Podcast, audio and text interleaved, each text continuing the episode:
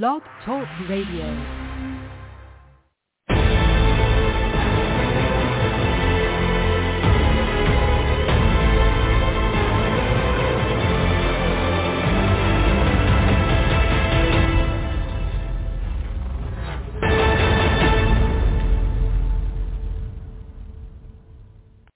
Calling all men, it's now your time for your show with your coach, the Men's Advocate Show with Linda Gross.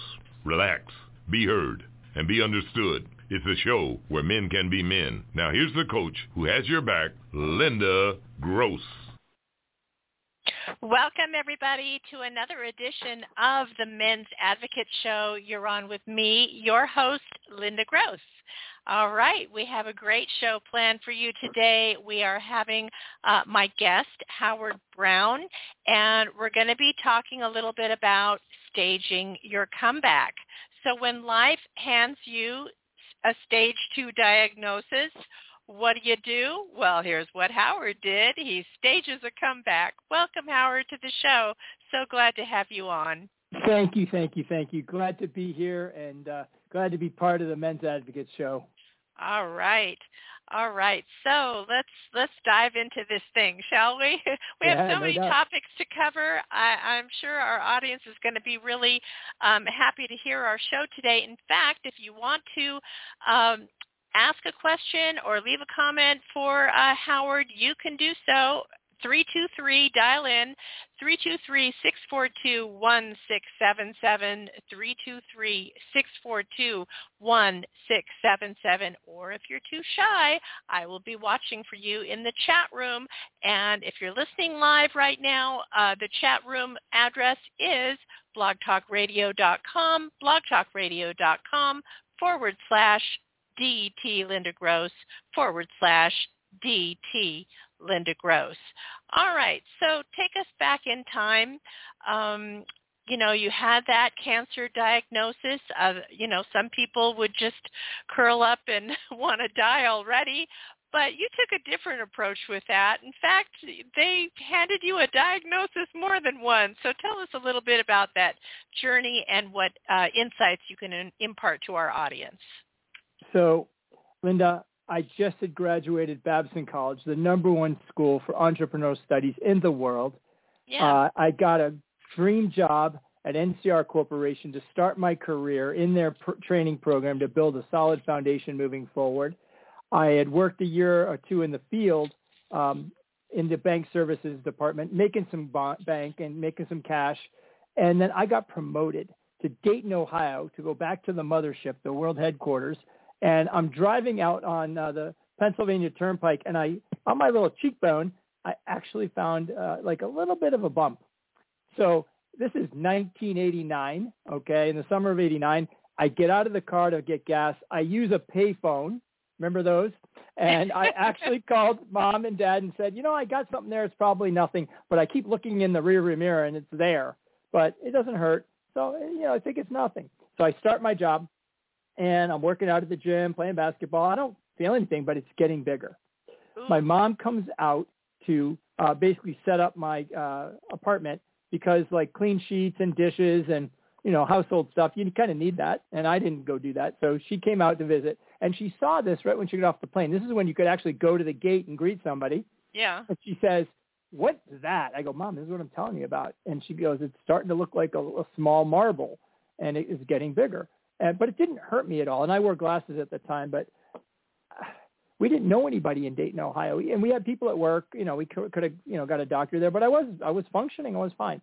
I happened to fly home a couple weeks later to speak in Boston, and I came home early uh, that weekend, and my dad tricked me. We are supposed to go play tennis, and we went to the community hospital. They looked at it in the emergency room, and they said, "It's a cyst. Take this uh, antibiotic. You'll be fine." Okay. Wow. All right. So I, I meanwhile, it, it's noticeable. My glasses are a little crooked. I go and I deliver a, a kick butt presentation on disaster recovery for banking systems, which is a regulation uh, coming into play. And I come home. I'm not feeling great. My dad takes me back to the hospital. They this time take a biopsy, and I said they actually take two biopsies. And then the waiting game happens. Well, I go to the airport. I fly around the country, and my parents are freaking out because we don't have any information. Get called back to Boston. Okay, this is probably September of '89, and I show up at this community hospital, and now there's not one doctor, there's seven. Oh. Uh, having a big party for me. now they didn't still tell me what I had. I didn't know, uh, but they said this is maybe 11 o'clock. They go at 2 p.m. You have an appointment at Dana Farber Cancer Institute in Boston. Don't be late. And my parents and I look at each other and are like, okay, we won't be late. It didn't really register, but I was like, oh, this has something to do with cancer. Maybe it was skin cancer or a mole or something. I had no idea. Yeah. Get to the hospital. It's quite intimidating. Um, it's supposed to be a happy place, but you know, people there are uh, bald. They're wearing masks. They're immune compromised. Uh, you know, this is 1989, and I go there and I'm like, there's all these old people. I'm 23 and a half years old. And then down the hall, there's the pediatrics, which is the Jimmy Fund, which is the, the big charity there for kids' uh, blood cancers. And I go hang out there because at least they're you know, eating candy, playing games, and having fun. So then I get called in, and they do a battery of tests. And I go to the doctor's office, and this great doctor, George Canellos, who invented chemotherapy uh, for uh, certain blood cancers, and then there's a young doctor in the corner. My parents are sitting behind me, and he basically comes out and says, "Young man, T cell non-Hodgkin's lymphoma. We're going to pound that out with heavy-duty chemotherapy because you're young." I didn't hear another word. I heard Charlie Brown. Wah wah wah wah. I look up at the doctor, the young doctor. I just met him. His name is Eric Rubin. I go, "What's he talking about?" I look back at my mom. She's in tears. My dad looks like a statue. And then they proceed to kind of tell us what's going on and that uh, a few more tests, and then within a day or two, I'm starting high dose chemotherapy to knock this thing out. Well, mm. stage four advanced uh, accelerated uh, aggressive lymphoma, which is blood cancer of the lymphatic system. It, it, it, it, you don't even want to doctor Google it, and you couldn't because there was no cell phones, there were no uh, internet, and, and computers were just coming into play. And so my dad went, you know, we got home. My dad went to the library and got a book on cancer. We invited my sister to uh, the dinner. We started crying. I was a deer in the headlights. I was pretty much in denial. Uh, I mean, basically, life as I knew it was stopped in my tracks. Mm-hmm. So I go to do? the ho- I, yeah. So uh, I go to the hospital. Um, I'm supposed to start chemotherapy. I'm freaking out because I'm up all night. And I get there and they say, your liver function test, okay, is too high. Come back tomorrow. We'll check again. I was like, oh my God, really? So instead, Dr. Rubin puts his arm around me. He goes, we're going to take a field trip. We're going to go to the cryogenic center. He goes, it's, it's really good that, that this happened uh, because uh, before you do any chemotherapy, you're going to go leave a sample, a sperm sample. And I was like, why? You just told me I'm going to die, basically. They go, just go do it. might feel good. and uh, so, uh, okay. So I did, and I kind of forgot about it except for the annual bill for over a decade. Now, let me go back and tell you that um, I didn't know it was the cancer doctor that had the foresight to do all of that. That's like a really cool, you know, segue there. Fertility was not talked about. Needs to be talked about for anyone that is, you know, uh, young onset that has a potential to want a family. Um, so it was very either God driven or, or, that this, you know, Eric Rubin is brilliant. And I've told him he's yeah. brilliant a million times. So what happened was, is that I came in and I did chemotherapy and the, the side effects were horrible. So, mm-hmm. you know, I didn't even want to go back the next day, but I did. And three straight days, I'm doing rock'em sock'em chemo and it wipes you out and it wipes you out even harder the more that you do because it's breaking down your body. And this is supposed to help you, right? It's supposed to reset your immune system, reset, uh, you know, the white cells, the blood cells, your platelets. So I'm learning on the job here. You know, I'm mm-hmm. learning on the job. Yeah. And I, I, I started to get to go to Dana Farber a lot because they got to check your blood counts because what they're doing is they're affecting your immune system and you are immune compromised. So basically before COVID, I was wearing gloves and masks and, and with a very susceptible immune system um, to fungus and disease, and I couldn't eat certain foods, and um, I lost a lot of weight. But my mom and I were uh, going. I lived about 40 minutes from there. My mom was driving me in, and I kind of knew the routine and started to meet people. And my mom noticed one day they they give out candy. They have candy everywhere to try to make some sweetness. They were out of candy, and my mom's like, "Why are you out of candy?" And my mom's a candy holic. Kids love candy, and and and uh, you know, care care people like candy. She goes, "We don't have any more." So my mom, Nancy Brown, is a force of nature, calls ten candy companies and had literally for years and years and years pounds and pounds of candy delivered to Dana Farber as donations. So she solved that problem really quickly. So I'm doing chemotherapy and I go to my fifth year high school reunion and I'm bald. I'm, I'm skinnier. And listen, I heard the guys out there, dead man walking, poor bastard. I'm 23 years old, right? I mean, most people did, didn't know anyone that had cancer and anyone so young, and they thought it was a death sentence. And I, um, I was wearing gloves and a mask and I was the vice president of my high school class, and I was an all state in basketball, and um, I, I didn't know, and then I kept failing every cocktail they threw at me, and I didn't get any piece of good news until February, and February was where my twin sister typed for bone marrow transplant, and we found out that she was an exact match, a one in twenty-five thousand chance of being a match. Wow. So now they had to kind of get me to a point where I could actually go for a bone marrow transplant, now called a stem cell transplant. So I made it, roll the clock forward to May 24th. Today is my bone marrow birthday. 33 years. It's amazing. It's absolutely amazing. Um, and quite frankly, my sister, they extracted her uh, in the morning. They extracted her bone marrow a week before. They put me through Rock'em Sock'em chemo, full body radiation listen, we had no idea what the future was going to hold. They were trying to save my life. I actually have my bag of life. This is the bone marrow bag. I took it.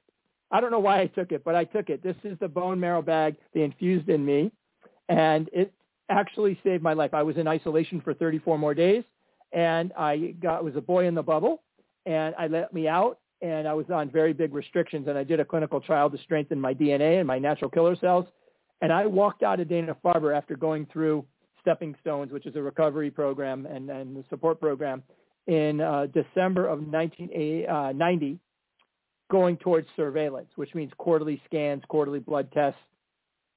And I, I moved to Florida to get out of the cold New England winter and rebuilt myself, going to the gym, hiking, playing golf, playing basketball. I went to the Super Bowl.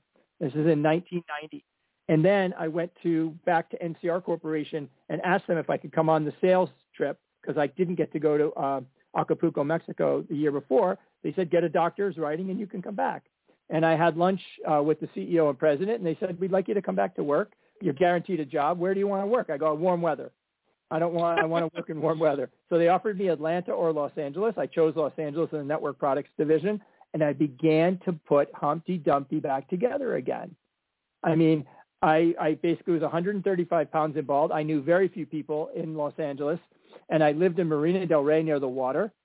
Um, I, I actually got a roommate um, from New York who I didn't know, and I started to put the pieces of my life back together again. So my stamina, my mental toughness, my physical ability. Um, I started to get my career back on track and, and, and, and the discipline of getting up and going to work and taking meetings. And, you know, I'm a sales rep on quota.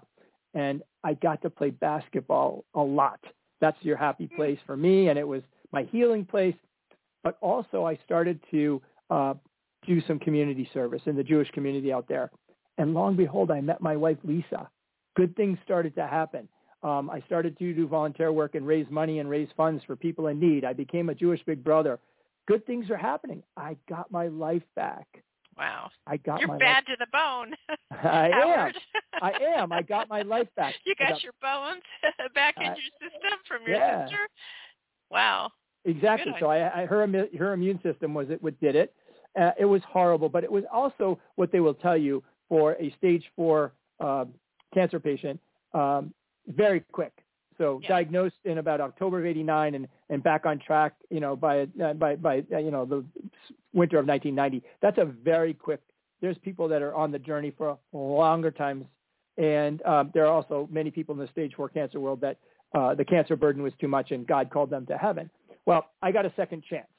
So I was going to live deliberately. I was going to uh, lived in a balanced way. I was going to give of my time and and and and uh, and funds to help others, and um, I did.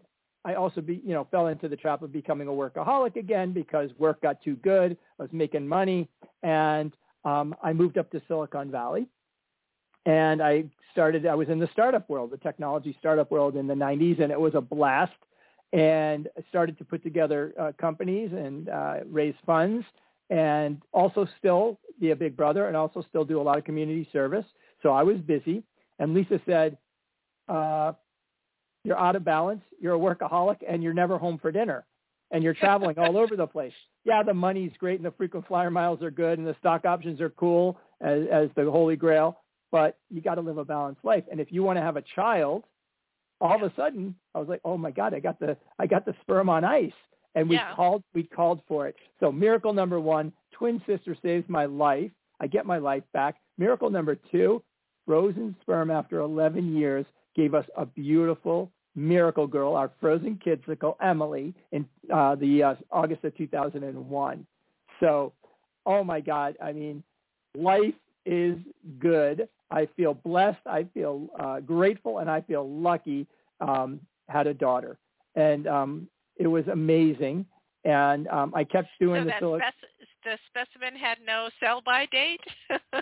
Well, it was good after all those years. it was huh? good after 11 years. I, I think the longest period of time they did a defrost was 17 years at that time. yeah. So, um, oh my God, yeah. So, I mean, listen, it was expensive. Uh, in vitro uh, has helped make many families now, and it, it helped us get a family. I got to be a dad with my own sperm, and uh, how incredible is that? I mean, it's just amazing. So, um, we're in Silicon Valley. Things are great. Uh, a couple companies went public.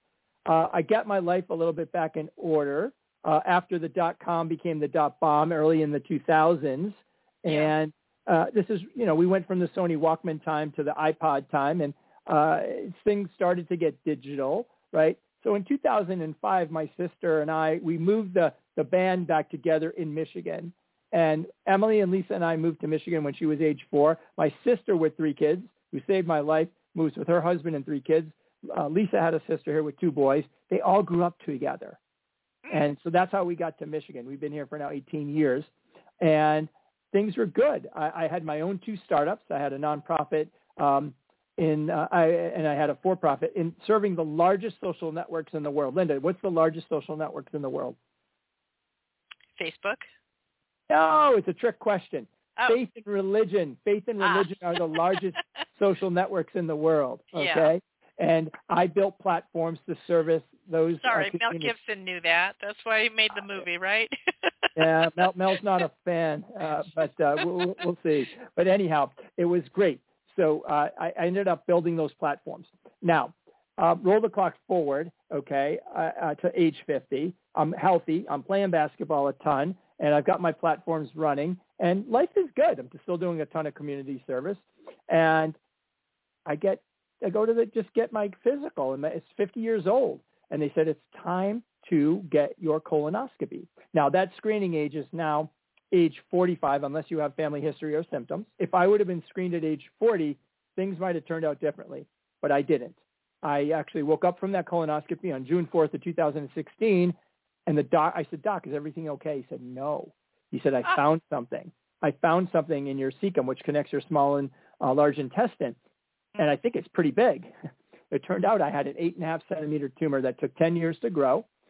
Uh, I was basically uh, anti-symptomatic, and within 10 days I was in surgery to remove 13 half inches of my colon in, a, in what's called a colon resection or a hemicolectomy, and they removed margin and lymph nodes, and a couple of those lymph nodes were positive. Then they install a chemo port, um, and then I actually uh, was set up for chemotherapy and started 12 rounds of Rock'em Sock'em chemo, and lightning struck again for me. Uh, my second stage four diagnosis. Now, little did they know that um, people that have young onset cancer are susceptible for a second cancer. Um, and in theory, um, I didn't get this. I, I didn't get uh, you know uh, lymphoma from Roundup because everyone else around me did cut lawns and grasses growing up, Mhm. and um, I probably got this from the amount of chemotherapy and radiation that took away enzymes that uh, protect me from growing large polyps in my uh, colon, and I unfortunately was not screened. And um, I actually had to go through uh, intense surgeries, more chemotherapy, failed clinical trials, and I metastasized. A year later, in July of 2017, the cancer spread to my liver, and it spread to my peritoneum or my stomach lining and omentum and my bowel. And things again got dark, but this time I'm a dad. Um, I'm married now for 22 years, and I was a war veteran of cancer. So I was not a deer in the headlights. Mm-hmm. I actually was more of a Marine on a mission.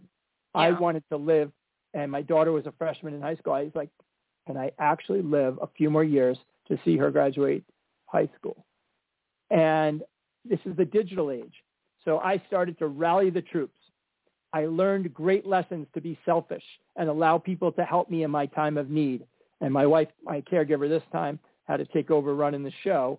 And I, I went through a hell. Chemo, surgeries, tons of side effects. And um, I got support by these online advocacy groups, Colon Town, Colon Cancer Alliance, Colorectal Coalition. And I found people that were five steps ahead of me that had achieved no evidence of disease. And I learned from them. And I actually got qualified for uh, miracle number three, this surgery called cytoreduction hyperintraperitoneal chemotherapy in March of 2018, where they cut me open with what's called a zipper cut from your chest to your pubic bone, and they cut out everything in your pelvis and abdomen with microscopic glasses. Pour hot chemotherapy agent in your pelvis and abdomen, seal you up, and rotate you around like a rotisserie chicken to make sure it spreads evenly within the membranes and the pores and the cells. And that's supposed to kill microcell cancer. I will tell you that um, that surgery took 13 hours. I woke up in the ICU. I pressed the morphine drip button.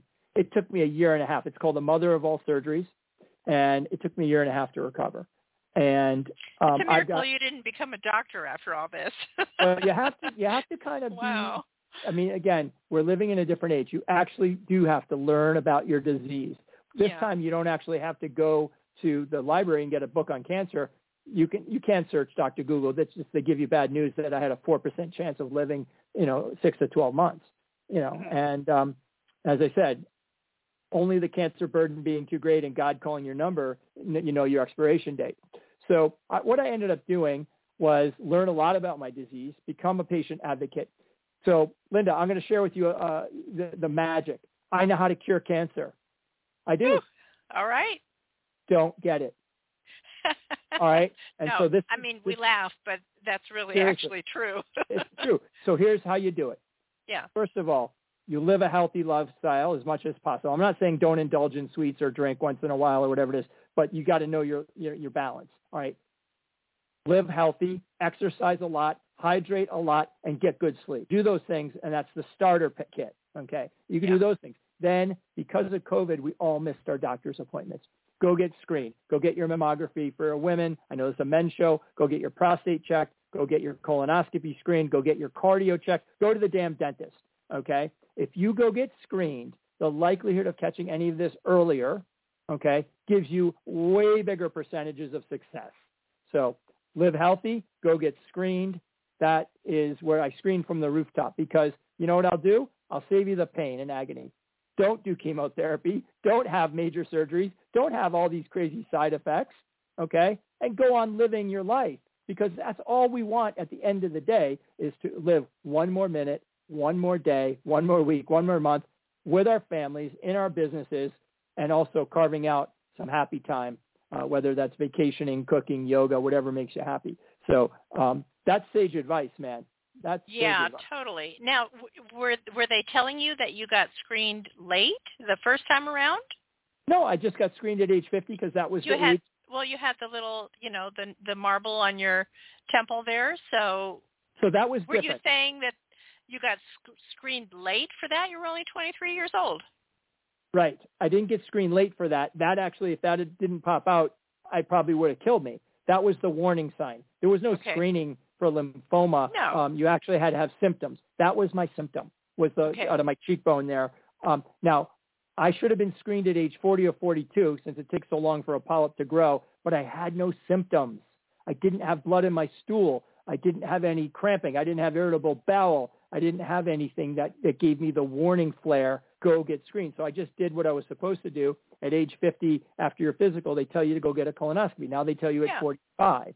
Unless you have symptoms, which are tricky, or Yeah. unless you have family history, there was there was no reason. No issue. Yeah. insurance pays for that colonoscopy now at age 45 Mhm. unless you have symptoms or family history. So I've been through the been through the war, been on the front lines, and um, I, I've learned uh, you know a couple of huge lessons. And the first lesson was in your time of need, you call for the cavalry. You actually ask for help. That's not what a guy normally does. Right. You ask for help, okay? And then you take that help and be selfish, okay? And that help comes in so many different forms. It can be from the soccer team bringing over meals. It can be from people giving me, you know, uh, rides. It can be just taking a walk. It, it can be actually starting a GoFundMe. There's so many ways.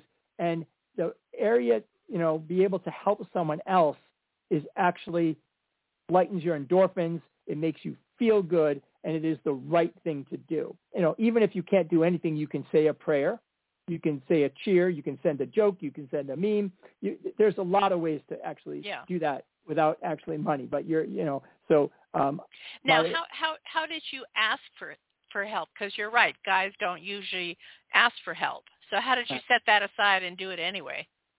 Or was this the second diagnosis you're saying? second diagnosis. You started asking The for first- help. First diagnosis, I, I went home to mom and dad, and I was so immune compromised. I was my I had I, I really was very limited, um, and my mom just closed the circle very tightly between you know family and friends. Very few people were having access to me um, during that time. But this Mhm. time with the digital age, um, so um, I basically uh, I had a lot of convincing to do uh, my high school friends and my college friends wanted to run a GoFundMe because I was racking up the medical bills like crazy. I'm talking like 4.8 million dollars. All right, insurance covered 83%. That's 17% not covered. A lot of money. They ran a GoFundMe, and I finally said, yes, you're right. It would relieve, it would get it off my plate. Um, but here's the thing: I didn't ask for myself. I asked people to support Lisa and Emily. So indirectly, I was asking for myself and then other people started just doing it. All of a sudden, stuff just starts showing up. The, you know, from people mailing me books and DVDs and other stuff, and and and also being able to be asked, "How can I help you?" When they say, "How can I help you?" have an answer. Have an Mhm. answer. And I had an answer now. You could donate to my GoFundMe. You can send over a meal. You can send a gift card. You can help take Emily. You, you can help uh, clean the house. You can help Lisa. Go get groceries. Have Yeah. the answer. Have the answer. Yeah. Wow. Wow. Awesome. So how, how do you have this sunny disposition or did you have it before all these di- you know as a kid you had it because you're so upbeat and sunny and bright and and you know you, you get you get the worst news and look what you do with it you you convert it to something good Well, all right. So first of all, um, I had so many bad days. It's not even funny that I didn't want to get out of bed. But you know Yeah. what? That's not a Facebook post.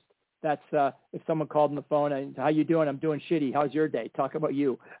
um, so uh, sorry for cursing. Um, but uh, anyways, I ended up uh, having plenty of bad days, uh, plenty of dark days. But here's the deal. I Mhm. wanted to see Emily graduate high school. I Mhm. wanted to be able to be involved in her life. And so I'd go to her soccer games. I'd get rides to, uh, I, I was a soccer team manager. Um, I was doing stuff for Babson College. I was learning how to become a cancer advocate. Um, I was learning and trying to actually use that time. And my friends were dragging me out into the basketball court, even though I was just after chemotherapy. Now, after surgeries, I had to wait a little bit. I had friends that were dragging me to the gym just to go 15 minutes on the treadmill. Um, so you have your support staff that was doing it. Now, I am, I was a cancer veteran, so I started to build my mental toughness. And I'm a tough guy anyways. And I consider that I got that from being athletic and being on team sports. Mhm. And I, I, I really went from within. I was 135 pounds and bald again. I was weak and I had to build myself back up. So Mhm. I basically said, all right, emotionally, you can, you're allowed to have your bad days. Okay, I was on steroids, and and I just had, you know, I was freaking me out. Um, I uh, I had days where chemo brain, and I just was I couldn't get out of bed, so I didn't. But I allowed myself a little grace. But I also said on those good days, mm-hmm. I got myself moving, even in the snow, even in I mean the dog had to walk a little further, and I kept pushing myself, and I kept track of that, and um, I, I I really pushed hard on my myself. Now also um, I didn't feel sorry for myself very long. I allowed myself a grieving period, and I said, okay, now we got to we got to we got to know what's important here. If if my clock is ticking faster and my time is limited here, we're to actually make memories, and we're to make it worth it. And we did. And um, again, within the constraints of still being under treatment. When you're actually not on treatment, uh, I still have a chemo port. I'm still under surveillance. But I, in September, I'll be four years, no evidence of disease. I am desperately putting cancer in the background, except for using that as a lesson of inspiration. So what did I do, Linda? I actually, I went from cancer to COVID and I dictated and wrote my book, Shining Brightly. So for those that can see, I have my book, Shining Brightly here. Mm-hmm. And this took three years. I interviewed the most important, influential people in my life, 158 interviews, okay? And that became transcripts, which became drafts, which became chapters, which became a manuscript which became a book. I'm a published author. Yay. Right. I told my story, and it's not a cancer book.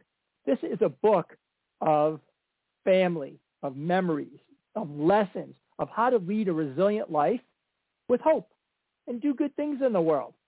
And yeah. that's a, it's an instruction manual, but that's my memoir. I wrote the history of my life. I got to walk back my life. How cool is that? That's so that awesome. Was, that was part of my healing.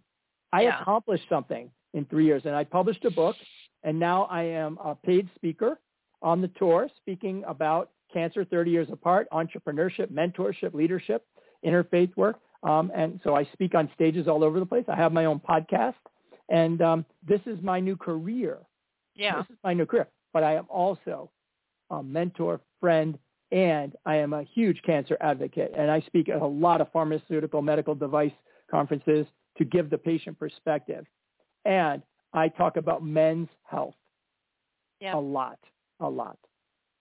I love that you used giving back as a as a way to possibly heal yourself because a lot of times I get messages from my young men and they're de- depressed and you know they're not making any money or like whatever bad things are going on in their life.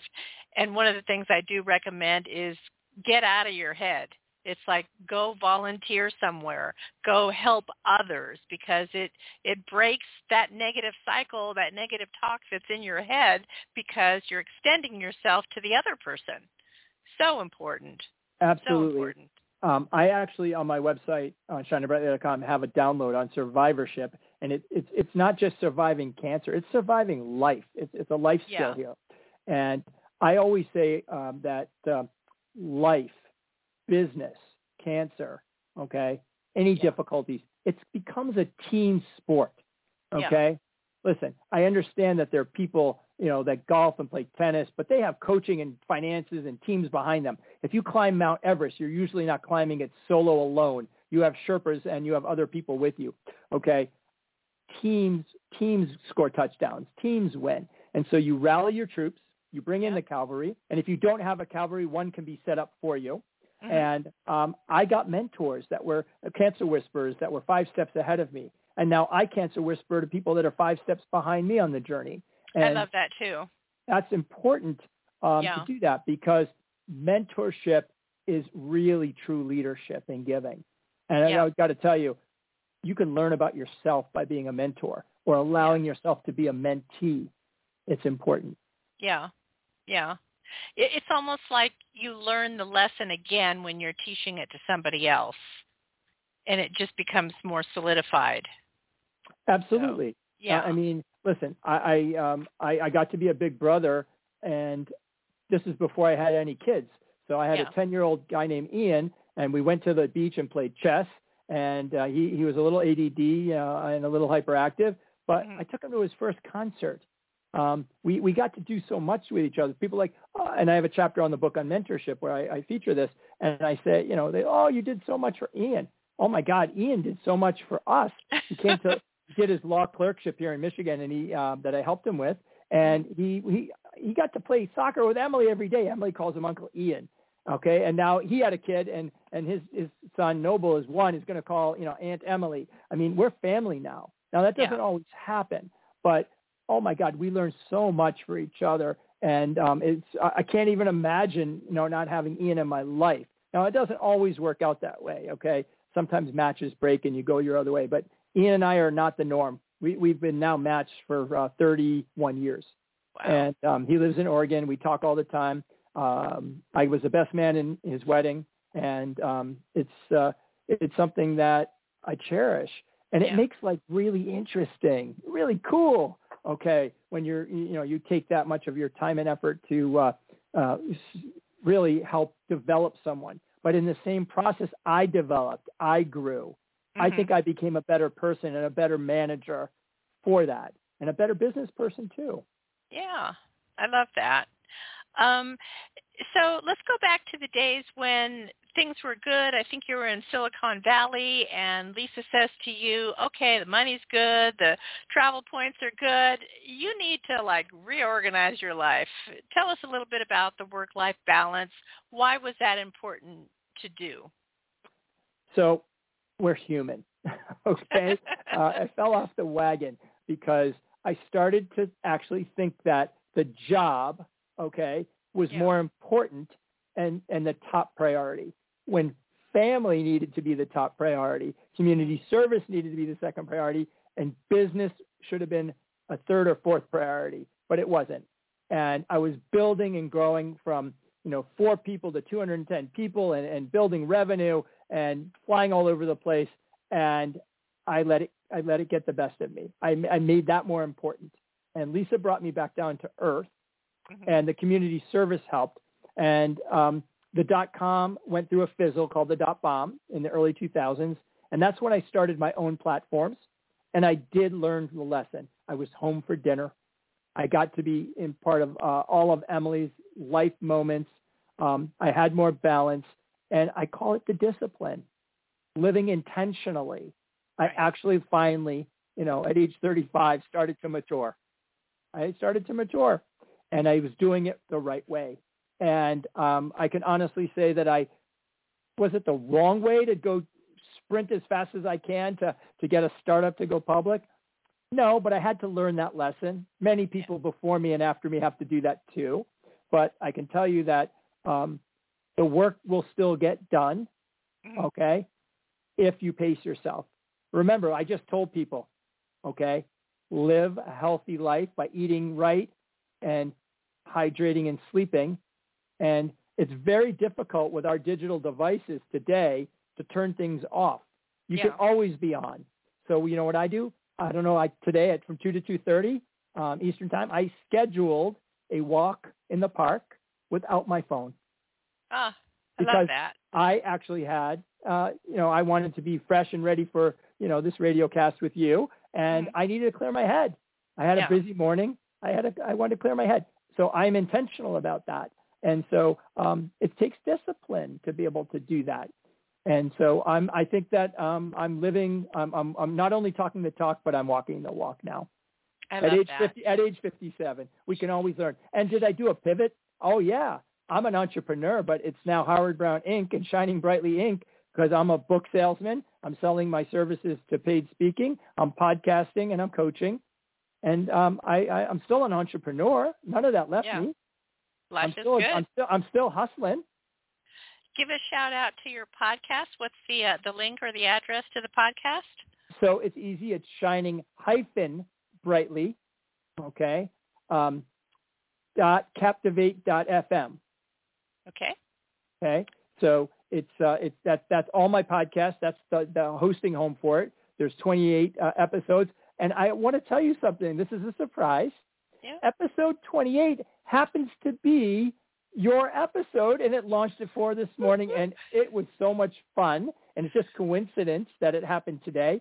But it's you know why to date like a caveman, and how you interviewed 20,000 men okay, and clap, captured all that data to become the subject matter expert in men's advocacy and dating. Um, oh my God, we had a blast, and it is now launched to the public.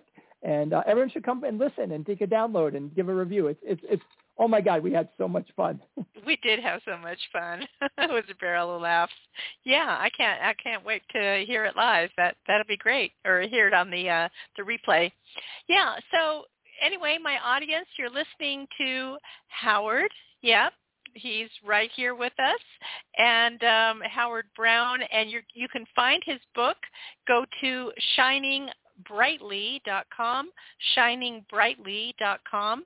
You don't have to worry. of course, I'll put all the links uh, in the show notes, um, you know, when we get done with the show here. And any closing thoughts you would like to impart to the audience? I would. And, and, and Linda, I have to do this. I'm putting on my white and gold metallic sunglasses because I am shining brightly because of you today, so I'm sending it right back to you. We're shining together. So you can reach me, as Linda said, at shiningbrightly.com for speaking, books, podcasts. Uh, reach me uh, for interactions, the downloads um, on the, uh, the, on the discussion guides. Um, and I want to close with this, Linda, is that if we all just shine brightly a little bit each day, oh. we will make this world a better place for ourselves, for others, and our communities. Let's get to it. It just takes a tiny bit of effort. it really does. I love that. And for my audience, if you happen to have missed our our last show, it was just yesterday actually, um, we were joined by my guest, Dr. Slava Shutt, who is a doctor of physical therapy and also an entrepreneur, and he talked to to us about achieving financial freedom. So we went over f- financial coaching, mentorship, uh, real estate. Even if you don't have a lot of money, he talked about real estate syndicates where you could share, you know, share the risk and uh, come in with a smaller amount of money. Um, he also talked about. He also has a podcast, and he talked about how you can use a podcast to boost your business. So if your business is woodworking or being a CPA or whatever your business is, you can use that as a calling card as an additional way to gain credibility with your audience. So you'll want to check out that show. Um, you, you can find it right here on in the archives, blogtalkradio.com or SoundCloud, TuneIn, iTunes, Spotify, and if if if not there, just type in your favorite, um, you know, podcasting platform. I'm sure we are there too. So the Men's Advocate Show, and you'll be able to pull that up. Okay, let's pay a quick bill, and we'll be right back to close out the show. Let's see. Ooh, went away. Okay, hold on. Do do do do. And now, The Science of Mastering Women is on audiobook. Yes, you can get it too. So go to awesound, A-W-E-S-O-U-N-D dot com forward slash Linda Gross. That's awesound, A-W-E-S-O-U-N-D dot com forward slash Linda Gross. Also, you can find it on all the popular platforms Apple, Google Play, Spotify, Walmart, Barnes & Noble, and much, much more. See you then. All right. Howard, thank you so much for joining our program today. You've uh, sh- spread some uh, brightness and sunlight into um, our homes and our earbuds, and I really appreciate it. We'll have to do this again sometime soon. I would really enjoy that. Thank you for having me today. Absolutely. All right, my audience, I'll put all the links to Howard. Oh, by the way, we didn't even talk about this too much, but he is also a mentor and a business coach. So he's just a very well-rounded person. You can talk to him about any bad news that you get from the doctors all the way to, you know, how to kick off your career being an entrepreneur. So he's there to listen to your um, listen to your wants and needs. All right. Thank you, everybody. We will see you next week right here on Blog Talk Radio. Um, and we'll see you next week f- with the Men's Advocate Show. Bye for now.